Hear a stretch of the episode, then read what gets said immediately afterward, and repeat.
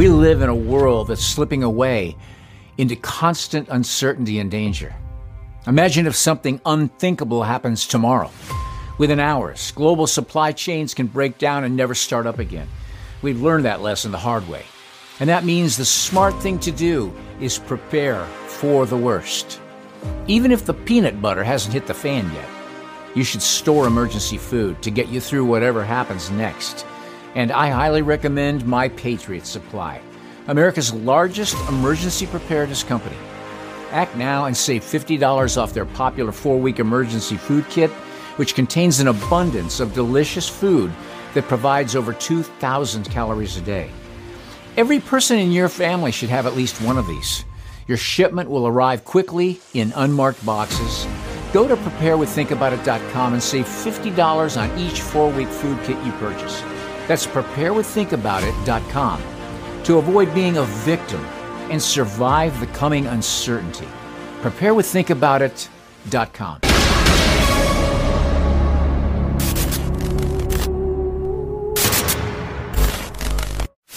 Hi, Steve here. This hasn't happened all the time, but the Holy Spirit woke me up this morning with the words that the Apostle Peter said in his second letter. So, if you are a Christian and you're watching this or listening to this on the podcast, please take it to heart and receive it from the Spirit of God. God impressed on me that the window is closing to get your heart ready for the things that are coming. We all see what's going on in this world. So it's time to really look at ourselves and ask ourselves if we're ready. The Christian Standard Bible says, His divine power has given us everything required for life and godliness through the knowledge of Him who called us by His own glory and goodness. By these He has given us very great and precious promises, so that through them you may share in the divine nature, escaping the corruption that is in the world because of evil desire. For this very reason, make every effort to supplement your faith with goodness, goodness with knowledge, knowledge with self control, self control with endurance, endurance with godliness, godliness with brotherly affection, and brotherly affection with love. For if you possess these qualities in increasing measure, they will keep you from being useless or unfruitful in the knowledge of our Lord Jesus Christ. The person who lacks these things is blind and short sighted and has forgotten the cleansing from his past sins. Therefore, brothers and sisters, make every effort to confirm your calling and election, because if you do these things, you will never stumble. For in this way, entry into the eternal kingdom of our Lord and Savior Jesus Christ will be richly provided for you. Therefore, I will always remind you about these things, even though you know them and are established in the truth you now have. I think it is right, as long as I am in this bodily tent, to wake you up with a reminder, since I know that I will soon lay aside my tent, as our Lord Jesus Christ has indeed made clear to me.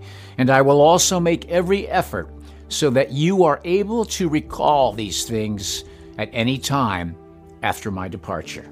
Think about this. The Apostle Peter knew that he was going to be crucified, and this is the message that he wanted to leave us with. That's how important it is. The Apostle Peter wanted us to know that in Jesus Christ we have everything we need to succeed in this life and to succeed as believers in the Son of God. We're not slaves anymore to serve our flesh and its sinful nature anymore.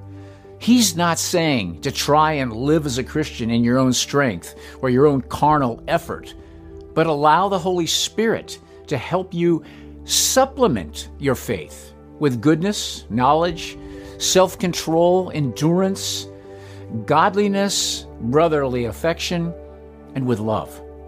What's the point the Apostle Peter's making? To make every effort to confirm your calling and election as a believer in Jesus Christ. And when we abide in Him and walk in Him as He walked, we confirm ourselves to be His, just like the Apostle John said. And we have come to know and to believe the love that God has for us. God is love. And the one who remains in love remains in God, and God remains in him. In this, love is made complete with us, so that we may have confidence in the day of judgment. Because as he is, so also are we in this world. The Apostle Paul even said, Test and evaluate yourselves to see whether you are in the faith and living your lives as committed believers. Examine yourselves. Or do you not recognize this about yourselves by an ongoing experience that Jesus Christ is in you? Unless indeed you fail the test and are rejected as counterfeit. Paul said, You, however, are not in the flesh, but in the Spirit, if indeed the Spirit of God lives in you. If anyone does not have the Spirit of Christ, he does not belong to him. So the question might be Have you ever really been born again? A lot of people are religious, but Christianity is strictly about a relationship with the Son of the living God, and it has nothing to do with religion.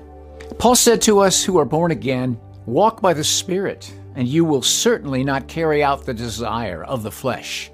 For the flesh desires what is against the Spirit, the Holy Spirit and the Holy Spirit desires what is against the flesh. These are opposed to each other, so that you don't do what you want. But if you are led by the Spirit, you are not under the law. And then there are those believers who spend more time in the Old Testament than they do in the New Testament. And the thing that's wrong with that is that it's God who made the new covenant with us. And we're not to live with one foot in the law and one foot in God's grace. Paul said, Tell me, you who are bent on being under the law, do you not listen to what the law really says? And finally, the Apostle Paul gives this warning to those who won't examine themselves and won't walk in the Spirit and in the faith. For if we deliberately go on sinning after receiving the knowledge of the truth, there no longer remains a sacrifice for sins, but a terrifying expectation of judgment and the fury of a fire about to consume the adversaries. Anyone who disregarded the law of Moses died without mercy, based on the testimony of two or three witnesses. How much worse punishment do you think one will deserve who has trampled on the Son of God, who has regarded as profane the blood of the covenant by which he was sanctified, and who has insulted the Spirit of grace? For we know the one who has said, Vengeance belongs to me, I will repay. And again, the Lord will judge his people. It is a terrifying thing to fall into the hands of the living God. But why would you ever be a fool when he has given us everything required for life and godliness through the knowledge of him who called us by his own glory and goodness? Think about it.